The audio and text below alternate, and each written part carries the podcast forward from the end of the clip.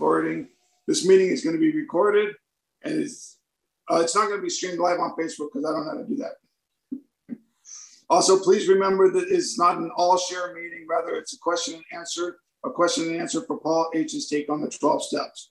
For detail on Paul's events, his story under arrest, t shirts, books, uh, and past events, please check his please check out his website, zenbitchslap.com. So to get things underway, I've selected a passage from the AA Big Book and the literature, and then I'll hand it over to Paul, who can get who will talk about for a while before we open the room up for questions. All right, and so today, Paul, I have a um, a reading, and it's going to come from the chapter to the employers, uh, and it's page 140 and it's going to be the last paragraph on page 140. Let me know when you're ready. Yeah, I'm ready. Yeah. Okay. Your man has probably been trying to conceal a number of scrapes, perhaps pretty messy ones. They may be disgusting. You may be at a loss to understand how such a seemingly above, above board chap could be so involved. But these scrapes can generally be charged, no matter how bad, to the abnormal action of alcohol on his mind. When drinking or getting over a bout, an alcoholic, sometimes the model of honesty when normal, will do incredible things. Afterward, his revulsion will be terrible. Nearly always, these antics indicate nothing more than a temporary condition. This is not to say that all alcoholics are honest and upright when not drinking, of course, that isn't so, and such people may often impose on you. Seeing your attempt to understand and help, some men will try to take advantage of your kindness. If you are sure your man does not want to stop, he may as well be discharged. The sooner the better. You are not doing him a favor by keeping him on. Firing such an individual be a blessing to him. It will be just the jolt he needs. I know in my own particular case, that nothing my company could have done would have stopped me for as so long as I was able to hold my position. I could not possibly realize how serious my situation was. Had they fired me first and had they taken steps to see that I was presented with the solution contained in this book, I might have returned to them six months later, a well man. Okay, Paul, that's our reading for today. Um, uh, you can talk about that and um, riff on that. I appreciate you, and I'm glad you're back. Thank you, everyone. Paul, alcoholic. Uh, I don't have personal experience. I never worked for a company, tell you the truth. I don't think. and if I did, I didn't last long enough to create much of a problem. So, uh, yeah. But again, this is the big book before this, nothing else had been available in a way, especially, you know, maybe specific things. Uh, but usually it would be getting locked up, lobotomies, Uncle Fred up in the attic, shit like that. So they're trying to cover every base, and basically he's talking about the employee with an employee, uh, an employer with an employee who has alcoholism. Now the thing with this the feeling of this paragraph or two i think it gives too much credit to alcohol like alcohol did this to the person i think the alcoholism is there leads us to drink and then the drinking amplifies it but i i don't feel uh, the alcohol has as huge a role as it seems to be implied here. Like basically, it's because they drank that they acted crazy. But I think uh, I think alcohol was like an amplification of the alcoholism, which is an obsession with self. It has nothing to do with liquids or chemicals. You know, it does chemicals of the body, but not liquids or substances. But when we take lips, liquids and substances with this condition, this underlying condition, it can exasperate it and bring uh, like mutated forms of the alcoholism into play outside. So I just wanted to put that out because I find if you're looking at it from the solution, uh, you see the mind is before the other stuff. If you're looking at it from the problem, you may think it's the alcohol. But if you're looking at it from the solution, you see that there's these underlying causes and conditions that lead us. And then the alcohol and the drug use amplifies it and mutates it. You know, it gets out of the lab, yeah, which is us, and then it starts mutating. And then people, you know, are, are led to some incredible behavior. Like Kurt always points out, the idea of we're driven by a hundred forms. We could say we're driven by a thousand forms of alcoholism. And then the alcoholism drives us to these experiences and these actions. And then the disease of obsession with self gives you the double whammy that it it now holds you as the doer of everything that happened through you. So you you're you're screwed when you're going in, and you're screwed when you're going out. At least, uh, maybe we can get relief from the the screwed of, of when we're going out. You know that maybe we can see that our role in these behaviors was more like a car being driven to the incident or the scene of the crime. We aren't the crime itself. And I find uh, there's a great relief with that understanding. Uh,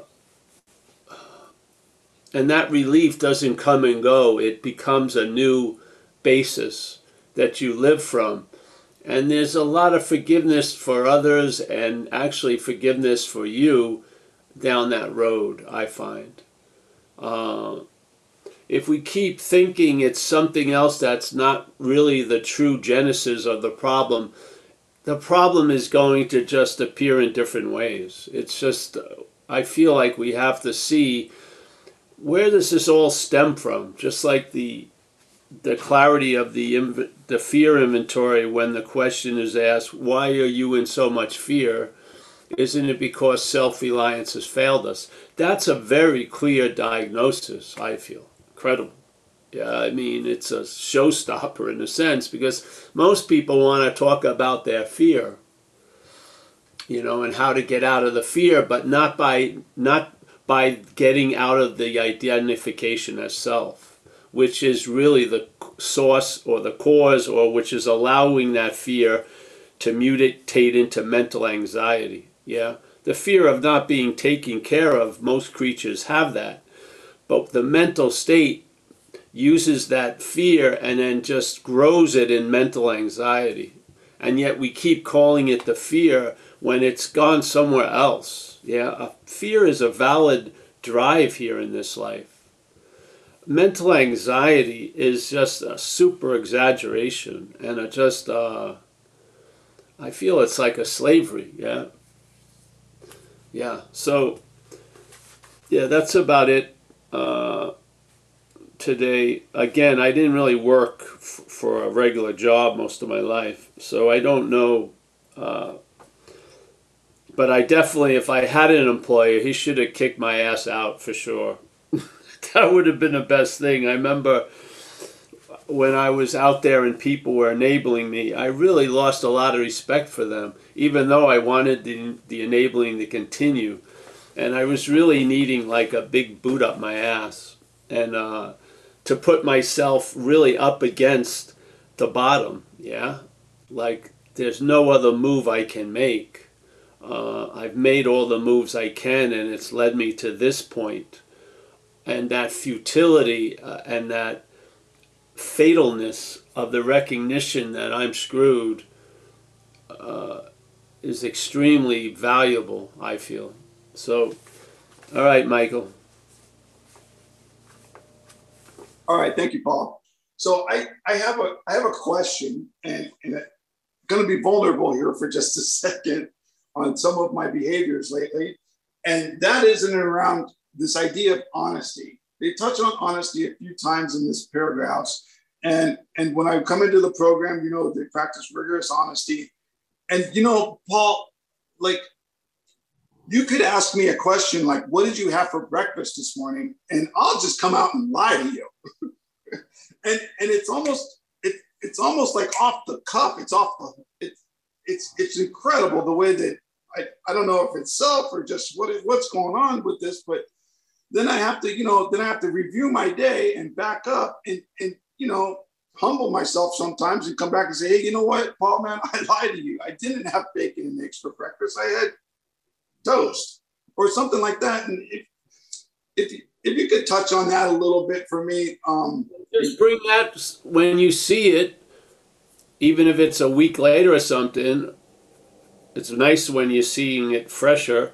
Just bring it to six and seven and have that reconfigured by the higher power. That's your something that doesn't work as you appearing as the action figure is sticking out like a sore thumb. That's a good indication you're entirely ready to have it removed or reconfigured. So just use step six and seven. Yeah. It doesn't matter if it happened a week ago or a month ago or right now.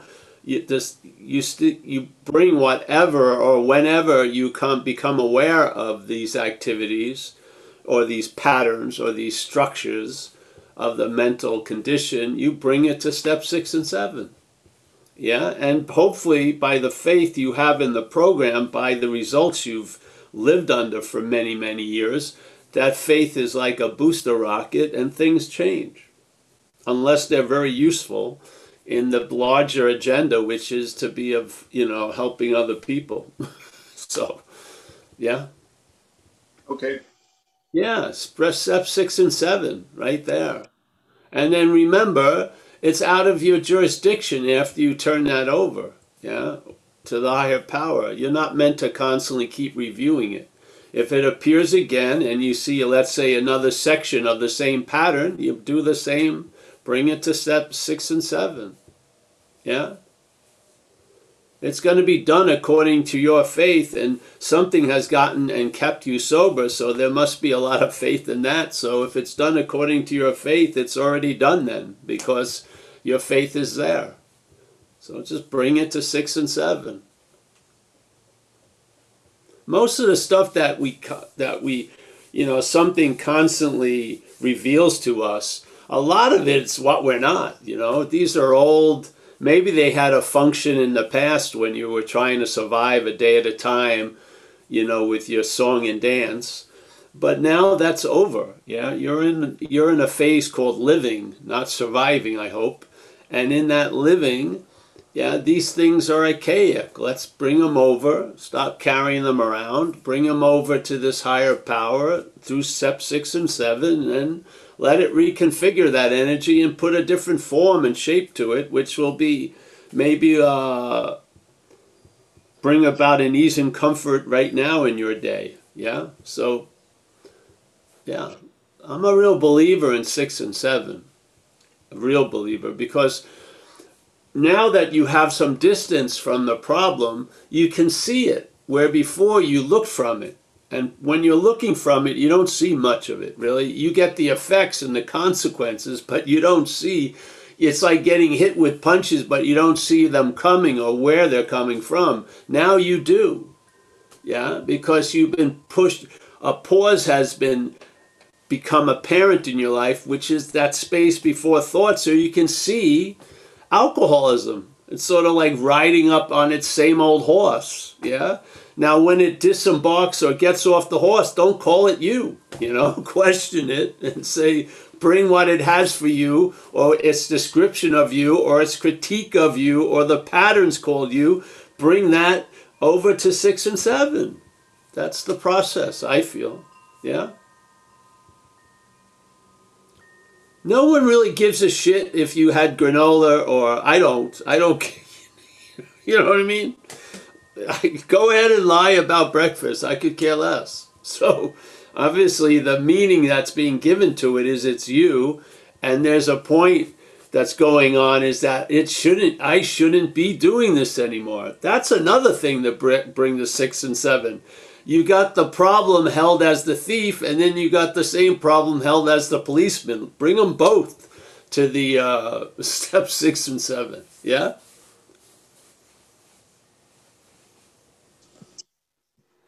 Yeah, that's awesome. feel that you lie almost unconsciously, it's not a big deal to me. Then if you put the you in front of it, or let's say if I put Paul lies unconsciously, it would be a big deal. Why? Because Paul. So let's uh, bring that idea over also. So you get all right. This is how it appears if the thief is holding it. This is how it appears as with the policeman holding it. Bring them both to the six and seven. Yeah. You see, you have this thing about lying, and then there's the mental reaction to that thing, which is producing guilt and shame and exasperation and frustration. They both should, you know, I would bring both over to the power and ask it to reconfigure it. Yeah. Yeah. Yeah. So I'm seeing it from the problem rather than from as not being the problem. Well, yeah, obviously. Because, see, there's a problem with your take on it. There's the act of lying, okay, but then there's the there's the observing Michael, the policeman, that's uh, you know, is jumping on it, and it has an investment that it keeps staying that way because what is it going to who is it going to beat up or arrest unless there's a thief going on so it's not like it's it's uh, critiquing is to lead to a better more uh, clearer condition it just wants to critique really doesn't it does all that beating yourself up really lead to much uh, construction i don't find so i feel like it's invested the policeman needs the thief it does. Yeah. Yeah. Yeah. So something wants to hold Michael in a certain freeze frame. This is the way Michael was, this is the way Michael is, and Michael shouldn't be shouldn't have been that way, shouldn't be that way, yet I feel like it's still gonna be that way. That's from the police the policeman's view. Both of them. Yeah. Yeah. Which is the slavery? That which one who's enslaved or that which is constantly pointing out that it's enslaved? I would say both. Yeah. Yeah.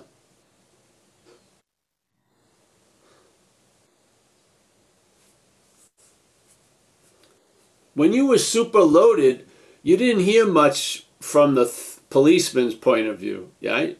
That's Never. what the joys of getting loaded was that got co- shut off, so to speak. Yeah. Yeah. Then we get sober and it comes roaring back. it's fucking, you know, it's giving out citations and parking fucking tickets all day. What was, what were you thinking? Whatever. It doesn't give you any, uh, yeah, you know what it feels like, man. Didn't you Yeah. feel you were on your own probation for a few years, that you couldn't trust yourself for a second? That's from the policeman's view. Yeah. Yeah. They're both not of us. Yeah. Yeah. Yeah. How does the policeman look out for itself? It concentrates on the thief, of course. Yeah. You have the aspect of the policeman thief thing, yeah? Yes. Yes. So the mental state is almost more like a badminton court or a ping pong table than just one voice. Yeah. It's it's there's a there's a there's like a two sides of it, two sides of that coin. If you're holding that coin in your pocket, you're either rubbing one side or the other, so to speak. Yeah. So now you're rubbing the policeman side. yeah. Awesome.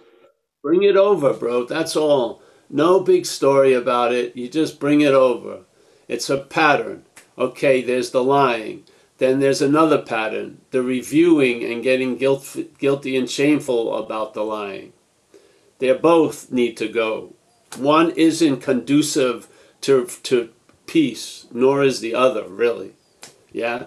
The one tells a story that, oh, I'll be at peace once I stop lying but it has an investment that you keep lying because it doesn't want you to be at peace. It wants you to be obsessed. Yeah, it wants you to be you know, it wants it wants to have those two suits in the wardrobe, and you just switch back and forth: thief, policeman, policeman, thief. Yes. The, the policeman acts very sanctimonious, as if it's leading us to the promised land. It doesn't. It's really so. Yeah. Okay. Well, we have. Uh, It can be useful in the beginning when you're totally fucked and crazed as the thief.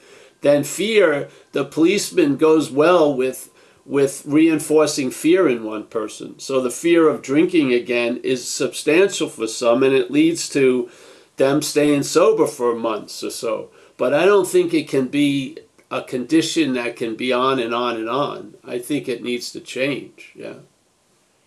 okay. like they guy said, the old priest that talked about six and seven, of the, of uh, there's a moving away from hell, and uh, and uh, and then hopefully it shifts into a moving towards heaven. Yeah, yeah. They're moving away from hell.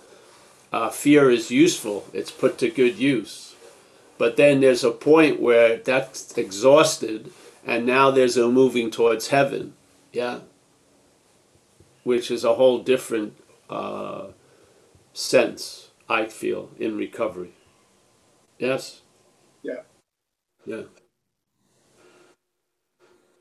So six and seven, whenever you see it, you just saw it now, and take a break for a minute when the next person asks a question and just do six and seven over it. Yeah? Thanks, Paul. That's helpful. Thank you. Yeah. Awesome. Okay, well, we have uh, Kaiser. Kaiser, we have in Los Angeles, and he'd like to come in and ask a question. I'm going to ask you to unmute, Kaiser. Hello, Kaiser. Hello, everybody. Uh, hi, Paul. Welcome back. Um, this is just kind of continuing on what uh, was just asked. You, you say bring it back to six and seven. Um, sometimes, like that's not good enough for me. Um, only because, like, how? What do you mean? Bring it to six and seven. There is a time my sobriety. It was like you say the sixth and seventh prayer, the seventh step prayer, and it's kind of like magic. Okay, I did my magic prayer, and then sometimes it was like, well, you can't do anything about it, so let that go. Well, I can't really let that go. The closest that I've gotten is somebody would give me a, a visual, like a like a like a fake visual about when this when this thing when you want to bring something to six and seven, pretend like it's a forwarding address. And then when those problems come, say, hey, I can't handle this. The person that's in charge of this is it's a forwarding address, so I'll let my higher power take care of it. That that's like the closest I've got. Like when you say bring it to six and seven, I know what those steps say, and there's not a whole lot of instruction in the big book about six and seven. Um, are you able to uh, give a little texture as to how that would feel in someone's day? And if you can't, that's cool too. I'm just curious. What do you mean when you say bring it six and seven? I, I know what you mean, but how?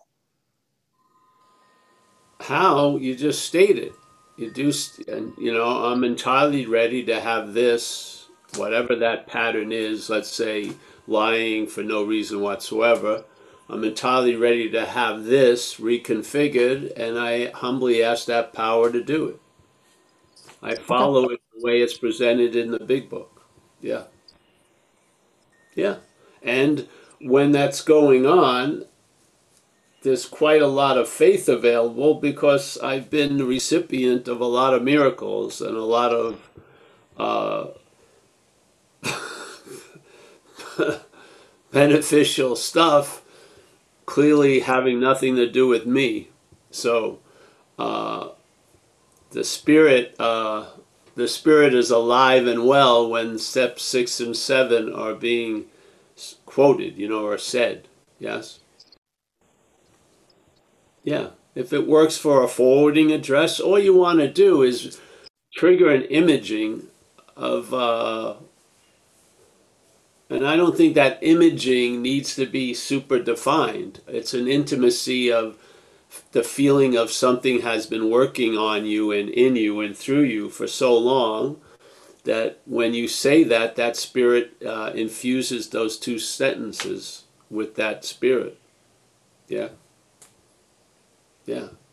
if you don't feel it all the time and you're not at an AA meeting, I think there's a lot of juice there. You can you can uh, use that as the booster rocket.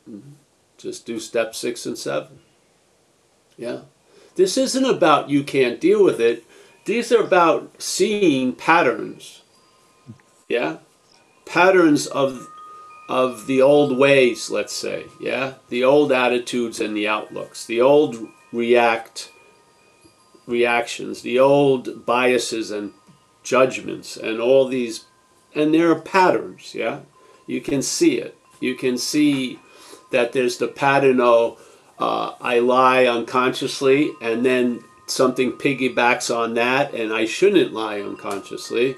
And then, but I always do shit I shouldn't do, yes? And then there's a piling on and you see the pattern of how self has defeated you. Yes, right in that example. And you bring that over to the care to turn it over to that power. Yeah, just like the third step. But in this way, it's a much more, you're, you're in a, to me, it's more, you're in mind time at this point, six and seven. Yeah, you're watching shit getting hatched. And then when you recognize it, you bring it over to that power to reconfigure it because it hasn't taken form yet. You haven't done any fucking thing yet. So you want it to take another form. Yeah, because you're sick and tired of the old form, really. Basically, it's like a fruit that should have dropped off the tree 10 years ago. It's still dangling on, hanging on, and hanging on. You're entirely ready to have that fruit drop, basically, yeah? yeah. you trying to make it drop is actually another old fucking fruit hanging on the tree. So you gotta see both of them in a way. Yes? Yeah. So I hope, I don't know, I hope, Kaiser, you see that. Just, uh, these, these things, this aren't, you're not, you're not pleading an inability to see it, you're seeing it. Yeah? You're awake now. Yeah, you've had a spiritual awakening, so your lighthouse is on, so to speak. You're seeing shit you used to not see. Yeah, that seeing is very powerful, but it's not an action. It's just a state. We're aware. Yeah, when you become aware of these patterns, you bring them over. Yeah. Yeah, thanks a lot, Paul. You gave texture to I I, I understand it I, I understand it. That you gave texture to something. I was doing the six and seven step, and I didn't realize that's exactly what I was doing. You, you your description of that really helped me make that link. I, I can see that. Thank you very much. All right. Anytime I can help Kaiser is a good day. Awesome. Seriously. Yeah. All right, Paul, we have another question from Jillian. Yeah, Jillian. Hi, Paul. You know- oh. Can you unmute Jillian? Try that again. Hiya, you're all right. Um, yeah, um, yeah, thanks for um, speaking and um, I've got loads from what you've said so far. Um, I was wondering if you'd have any advice on sometimes with the program, I can like try to tick boxes. So I can sort of like try to do the program perfectly and um I can miss out the I, I can't really word it, but I was wondering if you've got like any advice on like I seem to identify with things so much that even when I've done an inventory on it, and prayed about it, I'm still sort of somehow clinging to it, like I'm still identifying with it. Um, does is it like have you got any advice on?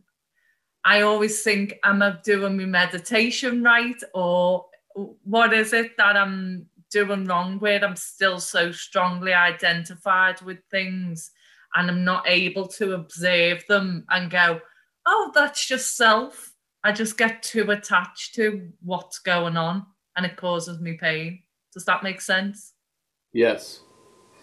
Well, what we're sharing here has a different uh, viewing of what you were just saying. There's an identification, but it's not you identifying. Yes? Yeah. Which is quite, it's usually different. Yeah, because the identification, when it's you identifying, a lot more shit comes with it. if you just see there's an identification going on, there's a clar- uh, much more clarity is available. Yeah. So, just when you when you uh, so how I would like diagnose what you were just saying is there's a identification. Yes. Yeah. The act of being identified going on. I wouldn't say Jillian is identifying. I wouldn't. Yeah because I don't think Jillian, I think Jillian is the namesake of the act of being identified, really. So, yeah.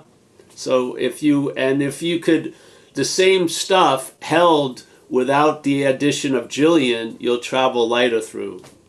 Yes?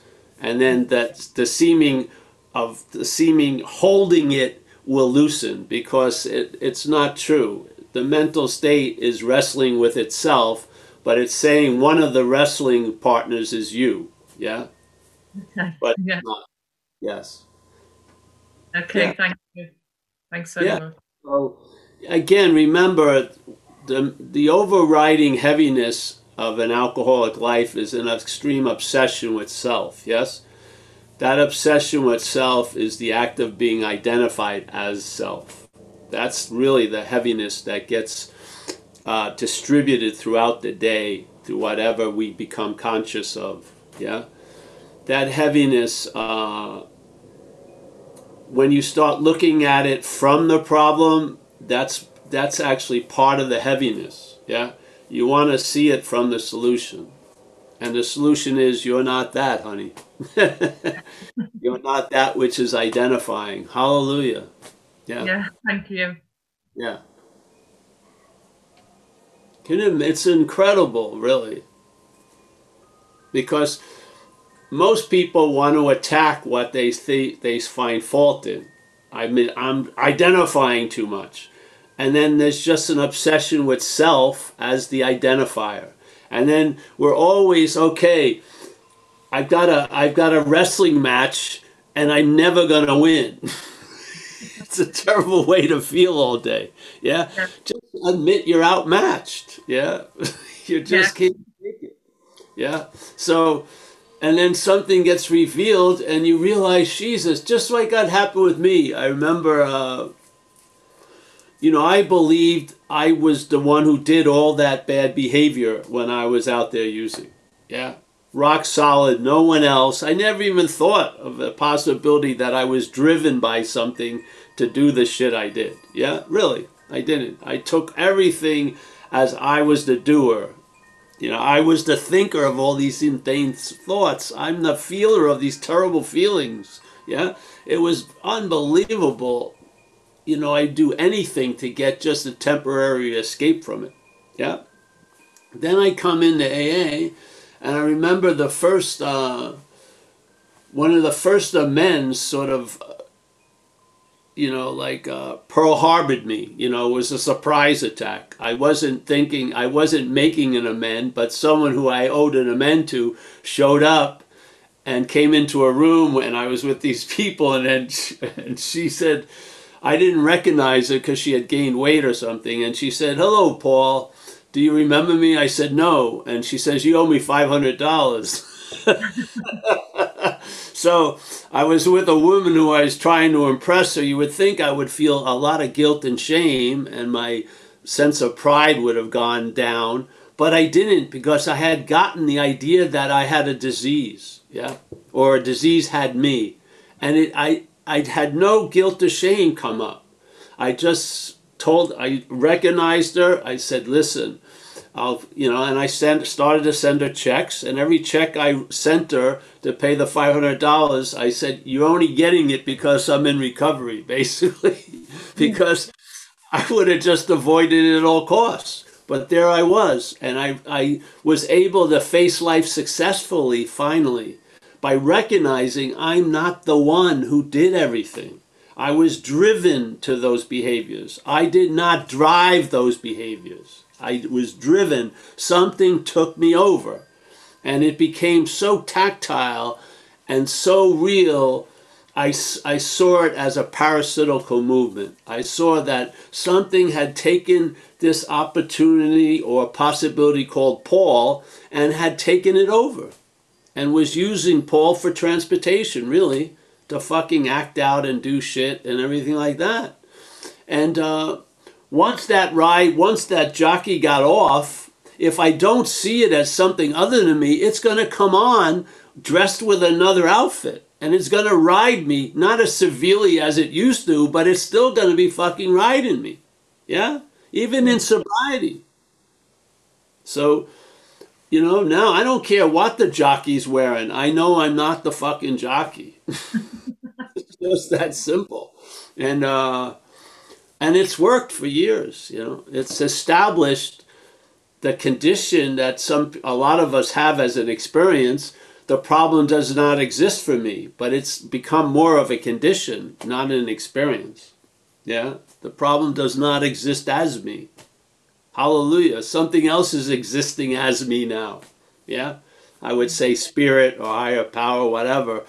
And uh, I mean, the contrast is incredible. The difference of how living is going on, Paul being sober, than what it was like when Paul was loaded is unbelievably completely different. There's no way you could see uh, a continuum of, of, of that Paul.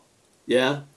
There was an alcoholic Paul, and then there was a recovered Paul, and the underlying fact of what I am is just much more pronounced in the recovered Paul than when it was the alcoholic Paul. Yeah? Yeah. Yes. And yeah. so, yeah, the Paul now is seen as an emblem on the car. Before, Paul was seen as the whole fucking kit and caboodle. Yes? Yeah. Yeah. And, what a difference that's made. yeah.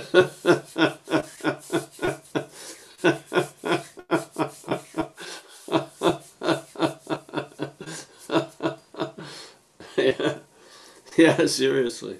So sometimes it takes a deep, deep sickness to uh, to be able to see the joy of relief. I don't know.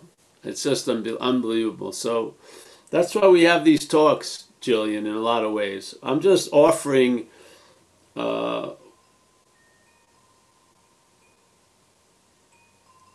what's happened with me. Yeah, I feel that the the same possibility is in everyone, and uh, I think to really allow the possibility to have a lot, a lot of sway in your life, you have to be clear about the exact nature of the wrong. I do, because this case is you are either identified as the problem or living from the solution. It's basically one or the other, really. Yes? Yeah. Yeah. yeah.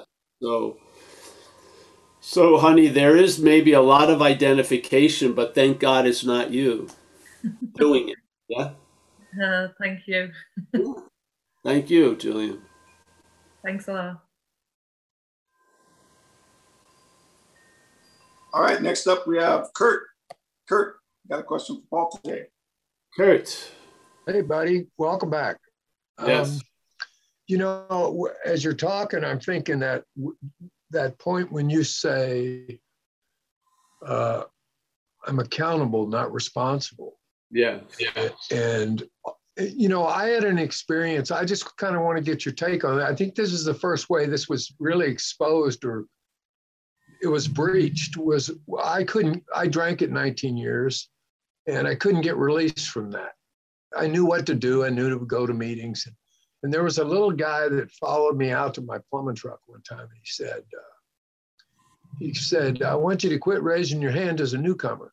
And I was like, Well, why would I do that? I was drinking last night. And he said, Well, because he said, uh, We didn't design that for this. Everybody knows you up here. He said, Every time you raise your hand as a newcomer, you put more guilt and remorse on the condition you're trying to extinguish. Stop it.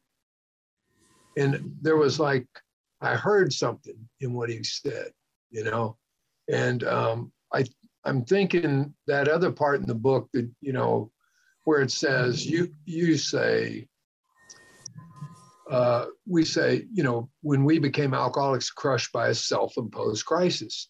It's like i always read it as like i caused it you know?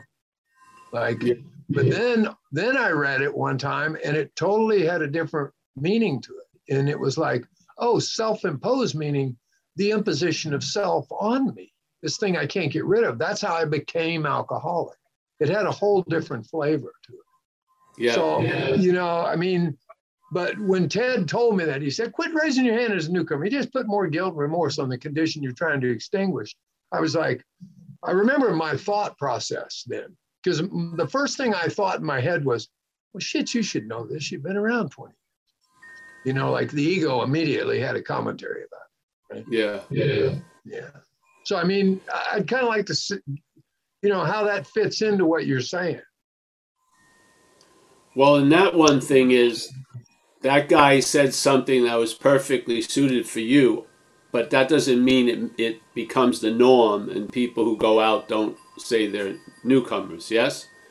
Right. But for you, it worked perfectly. That's the real point. So that's the flexibility in a, in a realm of, of principle, yeah? principle isn't arthritic. It isn't, uh, you know, fucking uh, petrified. It has movement and stuff. So at that point, that's what was needed. Yeah. Mm-hmm. So, because again, the head uses whatever it comes in contact with to further its own agenda.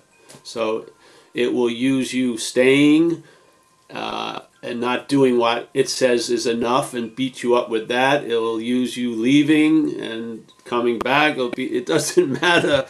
It's it's you know if it's like a you know it just doesn't matter. It just takes whatever is available to sort of uh, impress upon you your smallness, so to speak. Yeah, because that's how See, the parasite host relationship is not a win win relationship in most cases. Maybe there's a real, a weird, you know, a very rare exception, but usually when the parasite's winning, you're you're losing. it's just that simple. Yeah, I mean, it's not like oh, let's share this meal together. No, it may give you a few crumbs, but it's going to eat the most of it. it's, just the way it goes. So, the idea of accountability to me is the next wave, and just just uh, bear with me for a second, because I'm going to give a little bit of a timeline. So when I this is my own experience when I was young, I was inordinately, I felt inordinately responsible for a lot of stuff. Yeah. I felt like, like when I walked in a room, if someone yawned, I thought it was because I came into the room. Yeah. That's a, that's a sense of responsibility.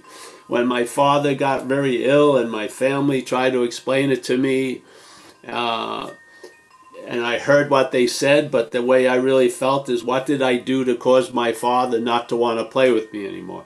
That's a sense of responsibility, a way overblown sense of responsibility, yes? And I mm-hmm. feel a lot of us as alcoholics had that sense of responsibility. So one of the great strategies was to get out of that by being totally irresponsible. So my family got convinced after a couple of years of my acting out, and they'd put no demands on me. I never went to weddings, shit like that.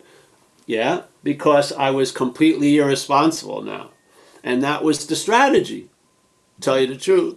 And then I get sober and I go to the third to fourth step, and the fourth step finally shows me what my strategy for most of my life was preventing me from seeing, which was my role in things once again. my role in things, not an, an overblown role, yeah, or not a denied role, but just doing a simple, like business like inventory to see my role in things, yeah. So what? So there their balance can come back. Okay, so we do that. But I believe there's a fourth wave. Yeah? So there's way too responsible, no responsible, taking responsibility finally. And then the fourth one is see, because when you do an inventory on your role in your life, you're going to see something else's role in your life, which I hope we give it the term self in recovery. Yeah. You're to see the manifestations of self and how they defeated you by looking at your role. Yeah. Yeah even though it says we're going to look at self's role, most of us, when we do the inventory, we're looking at our role, or we think we are, yes? Mm-hmm. But then the idea of self's role becomes apparent, hopefully with the right guidance. And so now you see its role in your life. And you realize, okay, this and this maybe I'm responsible for, but that I'm not. Yeah and therefore you end another level of accountability. Just like I used the, the idea of my dog shits on the neighbor's lawn. The neighbor calls me up and says, Your dog just shit on my lawn. I say, I'm sorry. I go over there, clean it up, and I decide to walk it in a different way. But I don't I don't feel guilty for 30 years about that shit on that guy's lawn because I didn't take it. Yeah. It was the dog that did it. See? So I'm accountable because that dog in this world is seen as mine, but I'm not responsible. Yes? Mm-hmm. And I think responsibility, just like that guy shared with Kurt, if Kurt was kept saying, uh, I'm an alcoholic, I'm an alcoholic, a newcomer, there the the mental state's take on the responsibility was going to burden so much guilt and shame for the next 29 days. It wasn't helpful. Yes? Mm-hmm. Right. So this is about not allowing the self to fucking put a lot of weight in responsibility by seeing the accountability of self. Yes? It's not saying don't take an inventory because this is why everyone comes up to me with is well, what about responsibility? Yeah, what about it? Yeah, it leads to an accountability. Yeah, and you're not accountable. Hallelujah. you're not. You make the amends. I made all the amends I had to make, but I'm not accountable for that behavior. No way. I may be accountable, I'm not responsible for that behavior. No fucking way. Yeah. No way. No way. Yeah. So I don't, you know, I feel, you know, AA grows, I hope. Yeah. And uh, I just don't, you know, I have a real strong feeling around this that the activity of this bondage of self is the act of being identified as it. Yeah? So when you recognize all this shit, it's just assumed that you're the cause of it or somehow have a lot to do with it, and you don't. Yeah? That's the freedom from the bondage of self. The freedom from the bondage of self is just that. You stop calling its shit as your shit, really. Yeah? And when its shit is presented as your shit, you take that shit to step six and seven. Yeah, yeah. Because it's not your shit.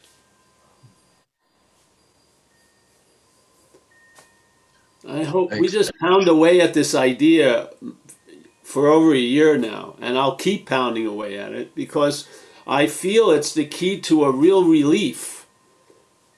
Yeah from the bondage of self. What is the bondage of self? Yeah. What is it? Yeah. What? Well,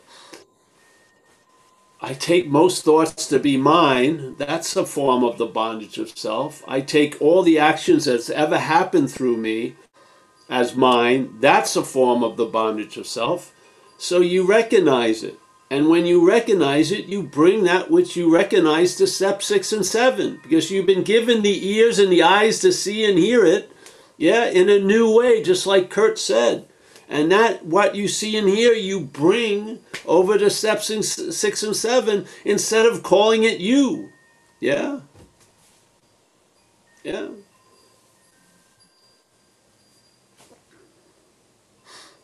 Hmm.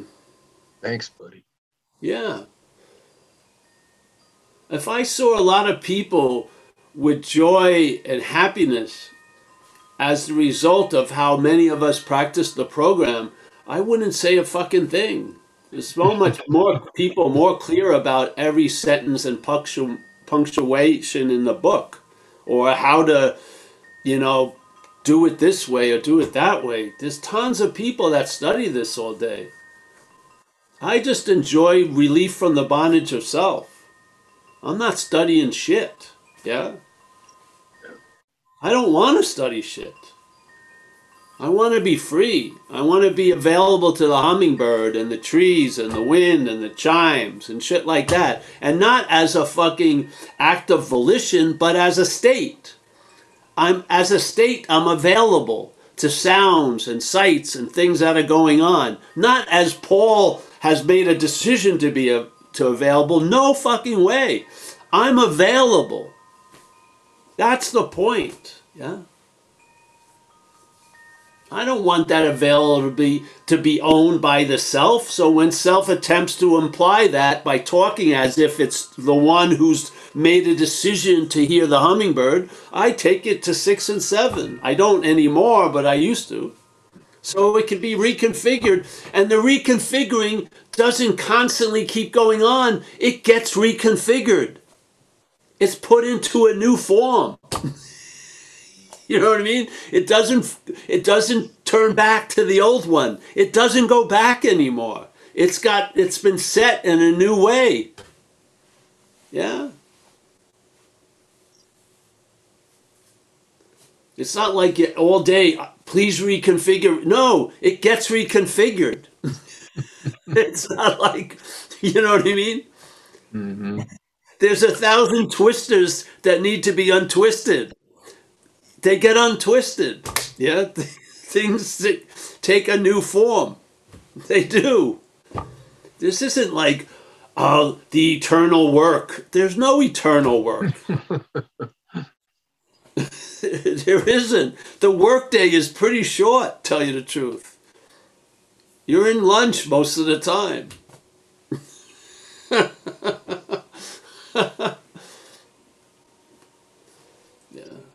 I, I would always say the menu is not the meal. Yes, yeah. I ha- I ate the menu for a long time and got no nourishment.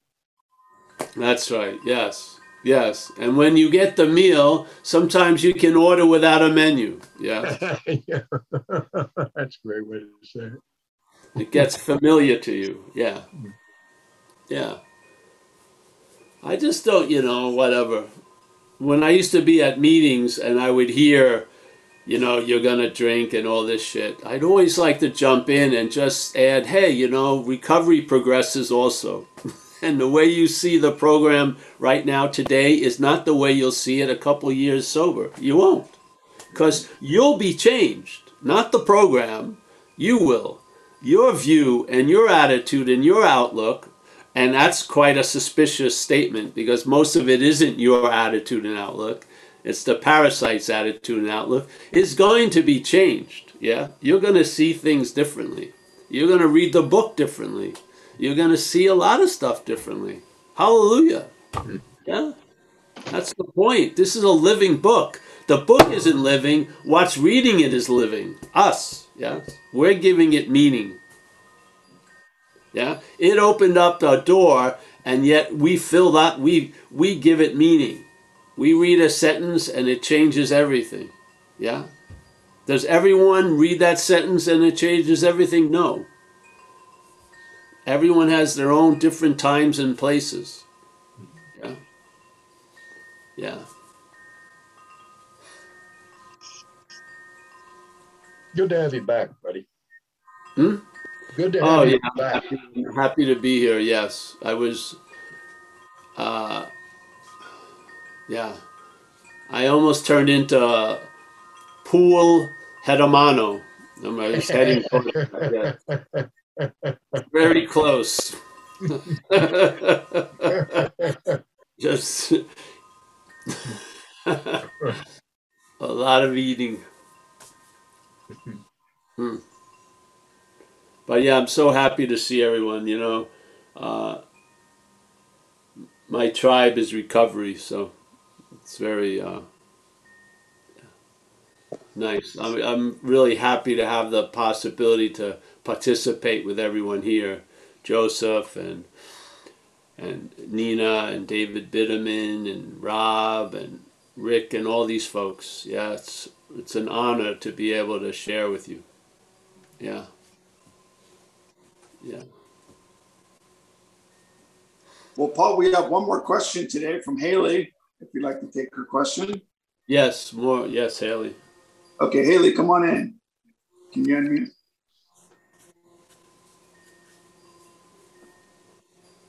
Haley? Oh, I've unmuted. Can you hear me? Can you hear me? Yes. Yes. I think you lost it again. Am I back? Yes. All it is is I've been in the rooms for four years. I was stone cold sober. Just what you've just said to that gentleman, you are a diamond. I was I picked up some babe after lockdown. I didn't go on spirits. Nothing bad's happened. I could just see the line is getting a bit blurred. So two days ago, I decided I needed to get back in the rooms. But the amount of beating myself up that I've done over it, and I feel so really, I think I should feel proud, but I don't know that I've. I've not got to the point where I've been hospitalised or sectioned. I've not done any of that. I can just see it coming. But I didn't want to come back. And then you sharing, speaking to that man just then, sort of don't beat yourself up and everyone's an individual. I'd just like to say thank you. I'll sleep well tonight. Oh, great, honey. Thank, Thank you. you. Yes. Thank you. Yeah. Perhaps there is the better way. Yeah. Here yeah, there is. Yeah. Yeah, there is. Most definitely. I've worked out now. I took a bit of time out and my life functions better in the program than it does without the program. There you And go. that's, that's the bottom line. Yeah, that is, isn't it? Yes. Yeah, that is the bottom line. And I'm so glad that It's not even a multiple choice. It's just one or the other. Yeah. it's one or the other. Yeah, it is. It's one or the other. And I was reading the book last night and I'm doing the thing. Well, I don't drink spirits. I've not drunk a spirit in four years and I've not done this. It's just been beers and cocktails. But I just thought, fuck it. Sorry, I thought, save it. save it. You're only kidding yourself. But today, all day, I was mega down on myself. Really down on myself. And a friend of mine, sponsor sort of friend Henry, he says to me, listen to you. He said, listen to this geezer. he will make you feel better. So I just like, you know, even if it's just me, you've really made me feel good today and positive. Oh, great. And thank you for reminding me I'm a geezer. Yes. Sorry.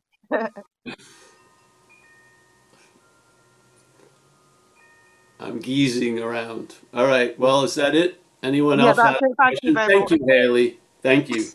Thank you. Yeah. You know, remember these events like th- these demonstrations of the new way because the head likes to forget shit quickly. So just make a, you know, yeah, you've recognized stuff before they took shape. That's great. Yeah. That's the wisdom of the serenity prayer, you know, you know. Yeah, Yes. the wisdom. Yeah. Yes, so Yeah. to have the wisdom to know uh, you're gonna be fucked before you are is great, man. Yeah. Shit. So now it's just the courage to do the right thing, really. Yeah, but it's only a day at a time. I mean, Yeah, it's not like a marathon. Oh, Oh, God, no. just do No. it today and then Yeah. make a decision to do it tomorrow. There you go. Yeah. I mean, the better way is is such an easy way in a sense. Once you get in the habit of being sober, and especially if that radioactive urge to get loaded is removed, it that makes it incredibly easier. Yeah, you Yeah. just have to sort of uh, shrink it to that day at a time activity because people like to you know project uh, a long marathon run, but without taking the first step. You know, just sort of show Oh, up. like God. When most people, the when they hear that thing, uh, uh, you've got to be willing to go to any lengths. They think they're going to have to go super far, but really, it may not be any length. Yeah, that you have to go.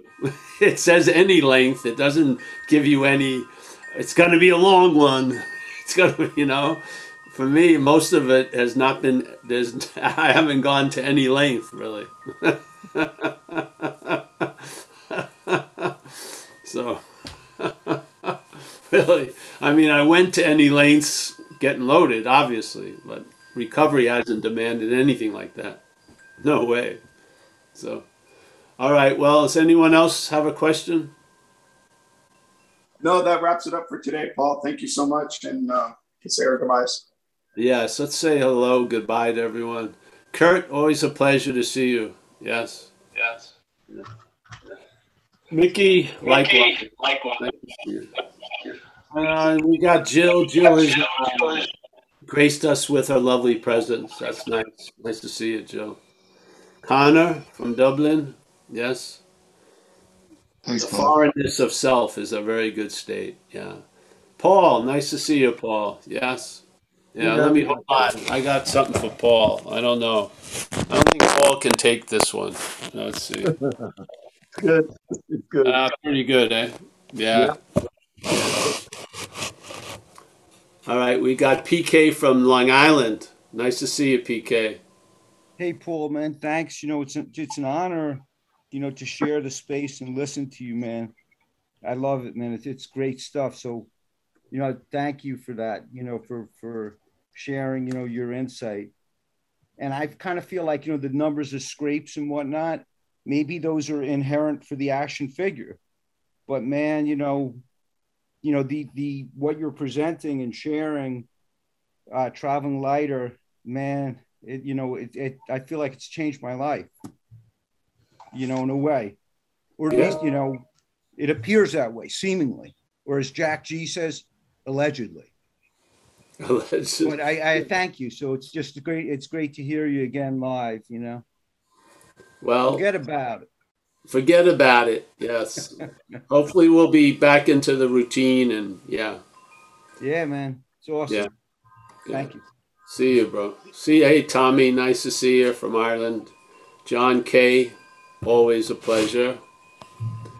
We've got uh, Ruby, Ruby Rose, our emissary to the wastelands in Wichita, Kansas. We got Rich A, there he is. Nice to see you, Rich.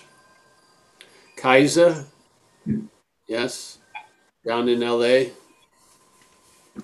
Carl, Carl, nice to see you. Say hello to your significant other. Yes. Alex, there she is. Very uh, nice to see you, honey. Again, Walter, the brother from another mother. Nice to see you, Walter. Yeah. Michael Stacy. Michael Stacy. Yes. Step six and seven, bro. Yeah, yeah. Rob, Kentucky. Nice to see you, Rob. We got Rob from Toronto. This is the little Rob corner. We got Stefan on Having Never Left. Always a pleasure. David B., uh, our resident Buddhist there. We got the iPhone. There she is, Mrs. Void. She's out.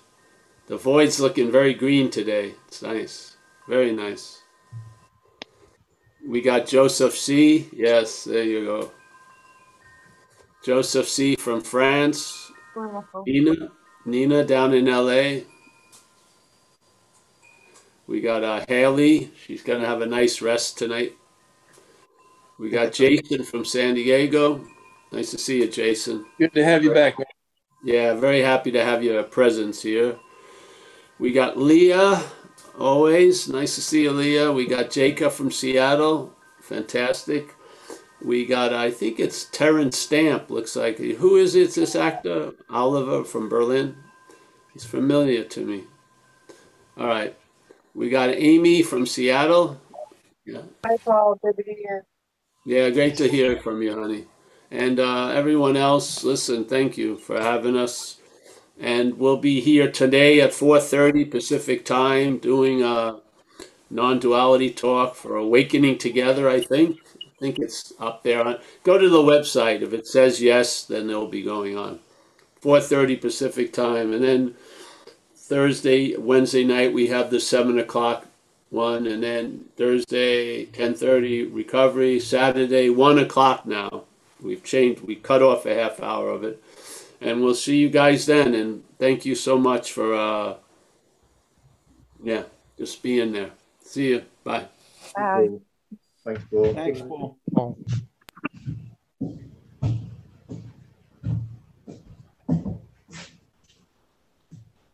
Nice work, Michael.